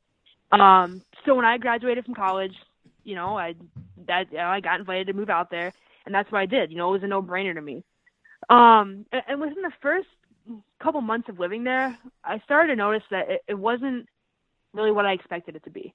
Um, it, it had nothing to do really with the training. You know I mean? Obviously, you have great coaches there. You have great facilities. You have good partners. Um, but I don't, I don't want to say wrestling isn't my life. That's not really the re- best way of putting it. Um, wrestling isn't the only thing I care about. And the mentality with a, a lot of what happens at the training center is like wrestling is all that matters. And it's not like something they put in your head. You know, it's not like the coach is like, oh, it's all you can care about. But it's kind of what happens. You live on complex there, and like all you kind of do is like the, the, the routine of living at the training center is waking up, eating breakfast, going to practice, going to eat lunch. At lunch, you talk about practice. You go back to your room, you watch Netflix, you wake up from your nap, you go to practice again, you go eat dinner. At dinner, you talk about practice. You go back to your room, you talk to your roommate about what you talked about at dinner, and what you talked about with dinner was practice. And you go to bed, and then you wake up and eat breakfast, and you go to practice, and you do this all over again every single day of your life. Um, and I know that was a lot that is put out there, but like that's all you do. Like people talk about, oh, eat, sleep, wrestle. Like literally all you do is eat, sleep, wrestle. Um, and, and that's not for me. You know, I love the sport. I work my ass off, and sometimes people perceive that as like saying like I'm lazy or I don't care. Um, and that's not true. For me, I I care about wrestling, but wrestling is fun for me. And you like, of look at NCAA's last weekend. Um, in every Cael Sanderson interview, he said he talks about fun, you know. And when I was living there, wrestling stopped being fun for me. It became a job. And when wrestling is a job for me, I don't enjoy it anymore. Um, and part of what it was is that like at the end of the day, I'm a 22. Like when I was living there, I was 22 years old, and part of me just wanted to be a 22 year old kid. And I don't mean that in the sense like, oh, I want to go out and party every night, but I want to be able to have freedom to do what I want. Like there are days now where like there are weekends where I spontaneously just like drive down to like Knoxville or like Asheville, North Carolina, and just spend a weekend there, like doing whatever I want. I just take my car down there and just explore. And I don't really, I didn't have that freedom there to do what I wanted. Um, I ended up getting a part-time job just because I was bored. Um, and, and seriously, yeah, I got a job at Exploring Goods because I was bored. Um, just because I needed to like, I needed to get off complex and have stimulation from people who weren't wrestlers. Um, cause it was almost, it was mentally taxing and like, it was almost, it was depressing in a way, you know, you live on complex, you have to scan an ID card seven times to get just to get from on complex to get in your room. You scan the gate, you scan at the athlete center, you scan to get into your dorm, you scan again to get into your room, and like it was like I don't know, it was so draining to me. Um, like and like I just dreaded going. Yeah, yeah, yeah. You become like a robot, and you just get into this routine, and a routine isn't for me. You know, I, I like to get out and stuff. And one of my best friends, I'm getting on a tangent here, but one of my best friends, Mariah Seibert, has never played a sport a day in her life. Like I remember one time, like we were having a birthday party with one of my friends, and we were like trying to light the candles on the cake, and she's so weak she couldn't even get the button down on the lighter to light the lighter to get the candles lit. Like she is so unathletic. So like when I talk to her, like, I'll, cause she knows I wrestle, but like, I'm like, oh, Mariah, I placed at the tournament this weekend. She's like, cool. I don't care. I don't even know what that means. Um, and it, it's almost refreshing in a way that she doesn't value me for being a wrestler. You know, she's just my right. friend. Like our friendship has nothing. Like as much as I love talking about wrestling, like I said, wrestling isn't my life. Um, and that's kind of what was happening there. Is all I could ever think about was wrestling, and it was so stressful. Like I would, you know, this is like in like November, and Olympic trials were in April, and all I could ever think about was Olympic trials. Like I would lay in bed at night awake for hours, like Olympic trials, Olympic trials, Olympic trials. And it's not because that's the way I think, but that's the mentality I was in living there. Because you know, when you're there, wrestling's your job, um, and it just it, it wasn't for me and uh, ultimately ended up leaving about a month before Olympic trials. And, and there were a couple of things that led to that, but ultimately, I, I just think it was the best decision for me to leave there um, and come back to King. And, and I honestly never should have left in the first place. Know, we've won four straight national titles for a reason. I think it's the best training environment in the country. We have the best coaches. We have good partners. Um, and, and it worked for me for four years. And I, I shouldn't have left, but and like I said, there's nothing like there's nothing wrong about the training center. People there's people that need to train like that and they need to have wrestling as their life.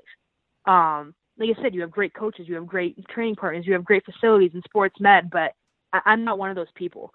Um, I have priorities outside of wrestling. Like right now, you know, I have a full time job. I went back to grad school in January, and those are all priorities to me. Nice. Um, and you know what I mean? Like I, I have a life outside of wrestling. I don't want to value myself as just a wrestler. You know, when I graduate this time next year, I'm going to have a master's degree, and that's a big accomplishment to me. You know, I, my life isn't just you know how many medals I win. I don't want you know, my value. You know, when you're there, your value to everyone around you is who you are as a wrestler. And you know, I I I take pride in what I do. You know, my athletic accomplishments, but I take just as much pride in you know, like I said, you know, going back to school in having a full time job. I take pride in the fact that I have a 401k right now that I'm off my parents' insurance at 24 years old. You know, and For and those sure. are the kinds of things that people don't necessarily like view as priorities there. And I, I just think that I, I have a little bit different mentality. And I said, there's no right or wrong. You know what I mean? Like training center is a great place, but and there's no right or wrong way to train. But it was wrong for me.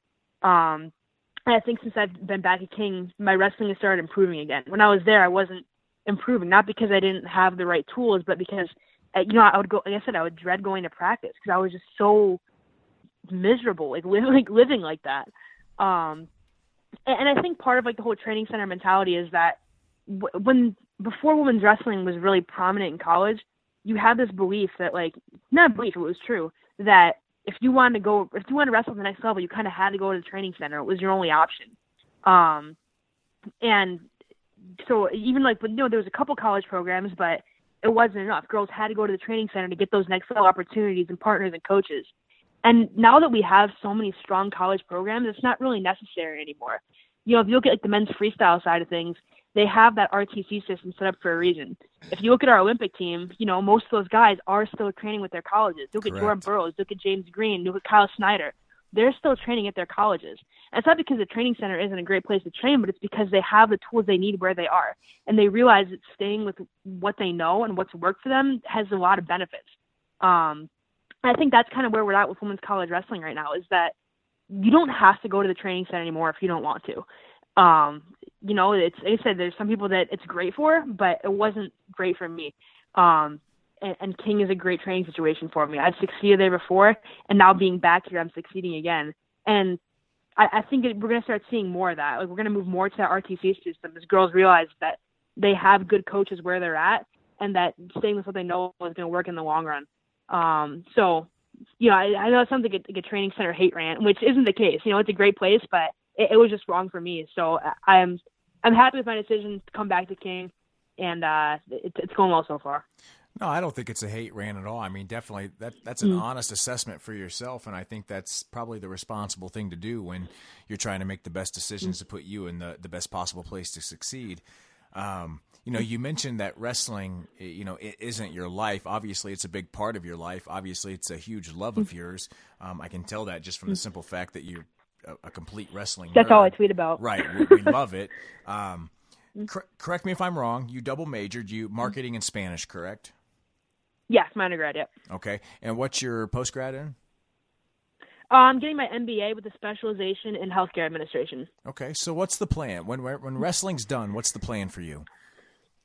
I have no idea, to be entirely honest with you. Um, but but that was you know kind of the reason I went back to school. You know, wrestling's not going to be there forever, um, and that's kind of again like what the training center. You know, is some people, you know, are there and you know school isn't a priority for them. For me, my education was really important, and being back at King, I was able to go back to grad school. Um, after wrestling, I might do MMA. I actually started doing jujitsu and kickboxing recently. Um, so an MMA, MMA career is, is in the works for sure. Really? Um, but yeah, yeah, yeah, yeah. That, that's that's kind of my next plan. Actually, I'm trying to fight by the end of September. I mean, it'll just be like an amateur fight, but that that's that's kind of one of my next steps. Um, so that'll be fun. But like I said, like, I'm not going to be an athlete forever. You know, I don't see myself at 45 years old even coaching wrestling really. Um, so I- I'd kind of like to move like into that healthcare field. I was actually a nursing major for my first like year of college. Um, before I realized there was no possible way to do that and do wrestling. Yeah. Um, so you know, I'm, I'm gonna have a professional career. I don't know if it's gonna be in the next five years, but that's in the works, and that's something. Like I said, like wrestling isn't my life. Um, I gotta prepare for my future. You know, it's, it, I'm not gonna be an athlete forever. So uh, I, I have I have a I don't have a plan yet, but I at least have the steps I need to get there, and I'll have the resources I need once I come to that point. Gotcha. Makes t- makes perfect sense. I mean, obviously, you, you sound like you know. I think you come across social media, and I think you want to come across this way. You're kind of like the uh, the kid that doesn't want to grow up, but you kind of got to grow up. So, you, so you've kind of grown up a little bit, but you're holding on to a lot of the the youthfulness.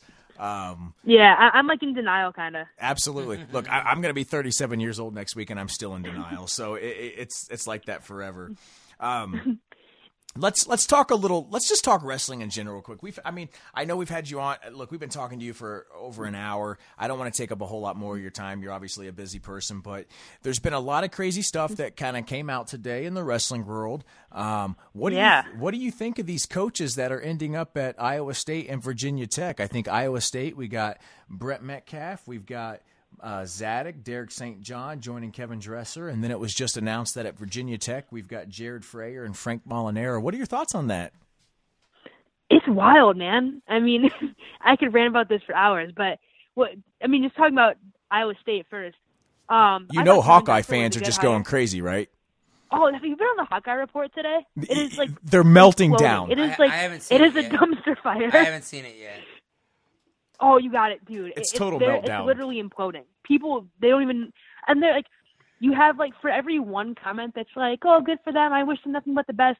There's nine comments of people that suddenly hate Brent Metcalf and that think he's trash. They and, like, hate I never even liked Derek St. John. He sucked. I'm like, oh, you liked him when Oh he won my an NCAA God. title, but like, Oh. it's yeah, it, there's a lot of bitterness and a lot of salt being thrown around, but It's funny, wildly entertaining. I- Because Go ba- back in the day, I think uh, it was the Iowa fans were blaming Kevin Dresser on not, you know, on the whole Brent not releasing Metcalf. Brent yeah, not releasing Metcalf. That's Yeah. this kind of adds a little bit of a, I don't know, maybe a conundrum to their Wait. their theory. I just thought about that. Oh yeah. So wait, wait, hold on. Yeah.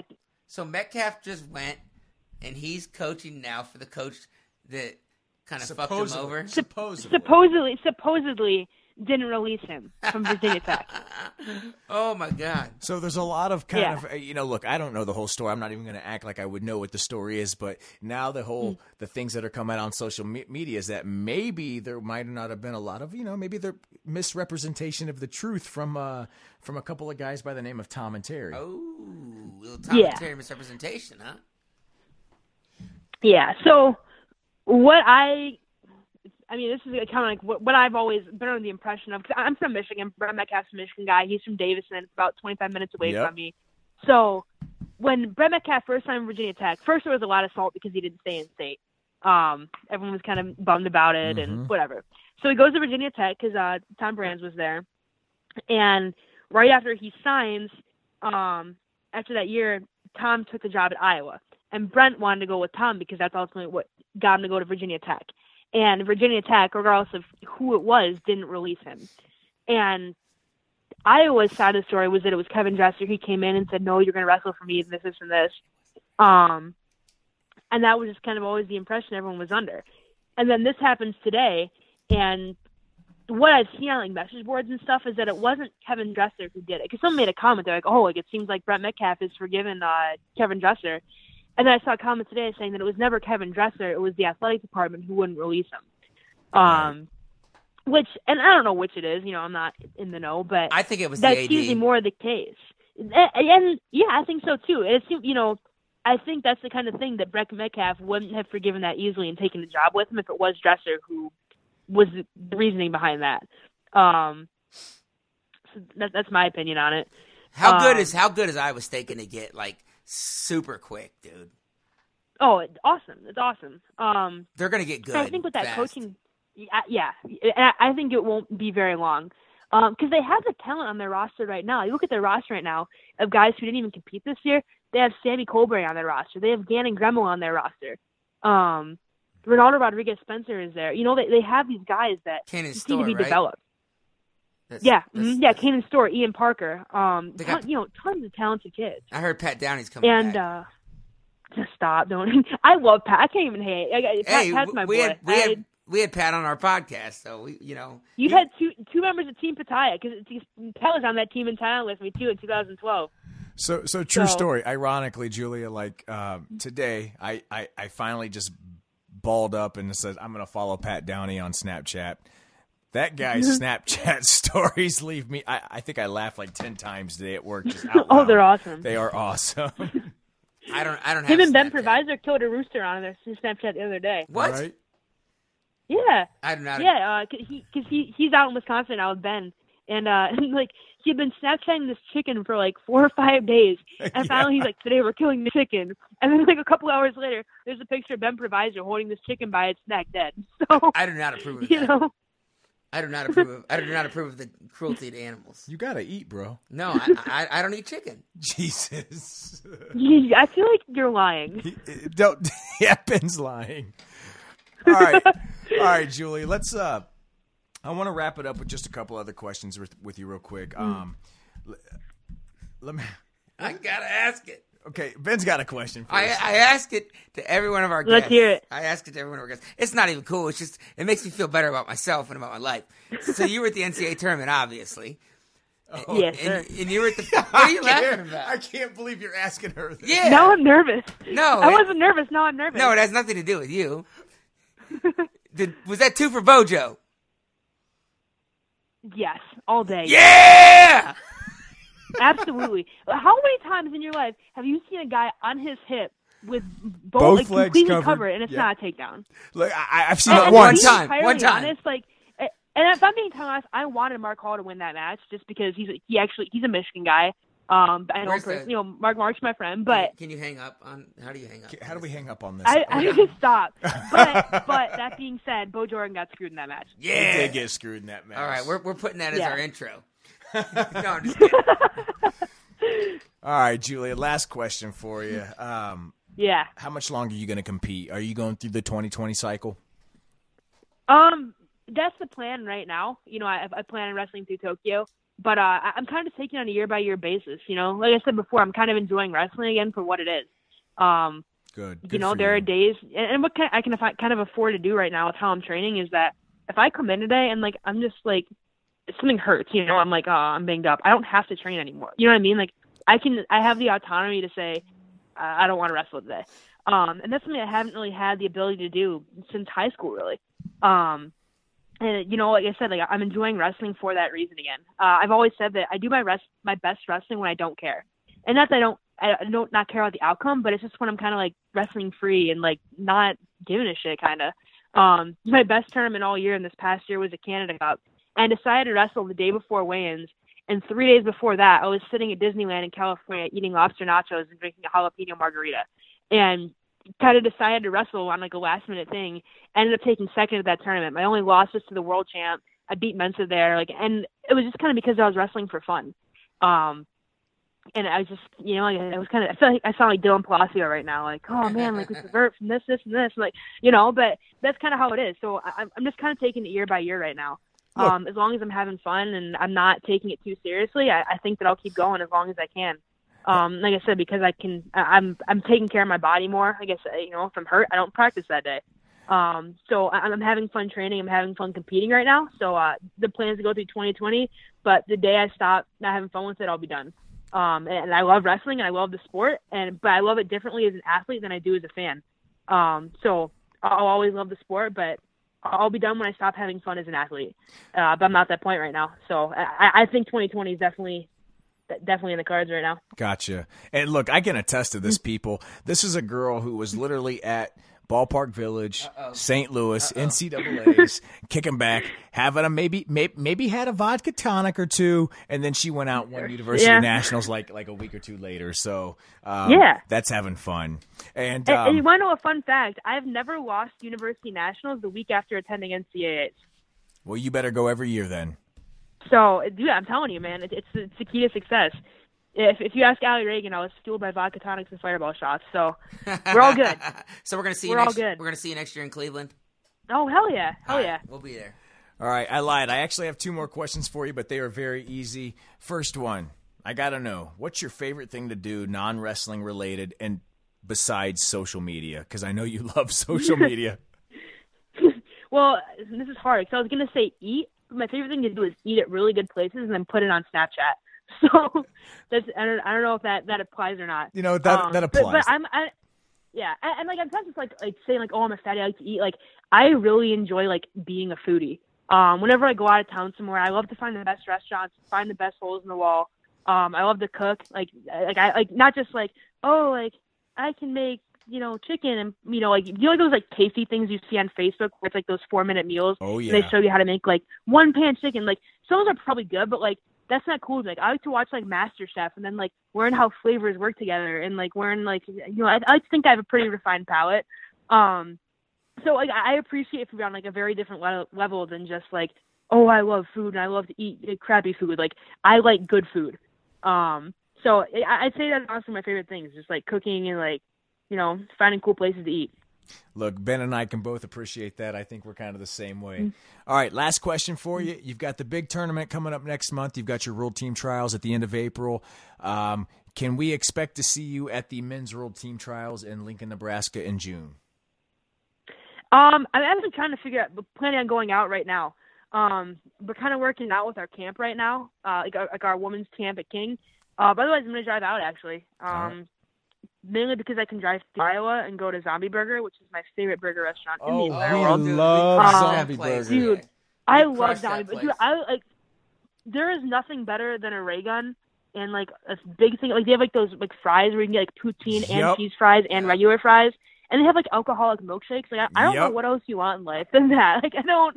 No, that's It's pretty so much good. it. It's That's so pretty good. much all I want in life. It's funny. Look, I'm planning. Yeah. We're planning on heading out there as well, and I was looking at the uh, the directions to get out there, and I was like, wait a minute, we're gonna pass Right through Des Moines, man. Right through Right Des through Des Moines. I gotta stop at Zombie Burger, get me a burger, a craft beer, an alcoholic milkshake. You know, that's what life's about, right? th- th- that's that's living the dream right there, man. All right, Julia, listen, man, thanks so much. We've had you on for a little over an hour and a half. We appreciate your time. Damn. Um, Yeah, so, man. So happy we got to meet you at Ballpark Village, St. Louis, and NCAA's this year. We wish you the best of luck. Um, is there anything else you want to say to close us out? No, I'm good. Um, if you're ever bored, follow me on Twitter at jsalata. Um, and if you want to follow the best women's wrestling team in the country, it's at King U Wrestling. Um, post a lot of cool stuff on there, interviews with our athletes and all that. And then my Twitter is just a junk feed of like half talking about food, half talking about wrestling. So hit me up. We love it. All right, thanks so much. We appreciate Cool. having you on. We'll talk to you later. It's been real. Thanks, guys.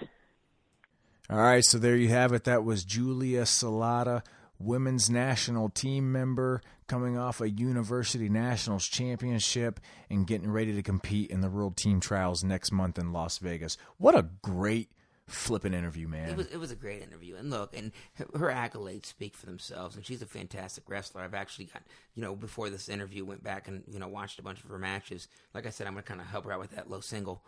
um, but you know, I just like talking wrestling with her. Like it's just fun to talk wrestling, man. She's got great ideas. You know, and, and she said that she wasn't gonna be a coach when she gets older, and you know that's fine. But man, she's got so much to offer. So You know, true story. Like when we got to meet her out at Ballpark Village, um, this you know this past NCAA's in St. Louis. You know, I said, hey, she, you know, we were talking about the podcast. Said would love to have you on. She said, you know, I could get you guys Haley Augello on, and uh, I said, you know, that would be great, but we really want to have you on because you know, it, it, it can't be denied. She's not only is she a great wrestler, a great competitor, but she's also just such a great fan of the sport, and she knows so much. And I, I just love talking wrestling with people. And you and I said this in the beginning. One of the reasons we did this, yes, we want to help grow wrestling, but what was the other reason we said we wanted to do this? basically, to find other people to talk wrestling with. Exactly. And she is by far one of the coolest people to talk wrestling with. So, really enjoyed this episode. I hope everybody else who listened, you know, enjoyed it as much as we did. Ben, you got anything else to say? No, man, just hit us up on uh, Twitter or email or anything like that. We really love to talk wrestling. Yeah, we love the feedback we've gotten. Um, so, as Ben said, hit us on Twitter at the Inside Trip One. Send us an email to the Inside Trip One at gmail.com. We've even got a Facebook page out there now. Find us on Facebook. It's the Inside Trip Facebook page. So, all right, guys, hope you enjoyed this. Have a great day. And if we can offer you one piece of advice, don't wind up on your back, bro.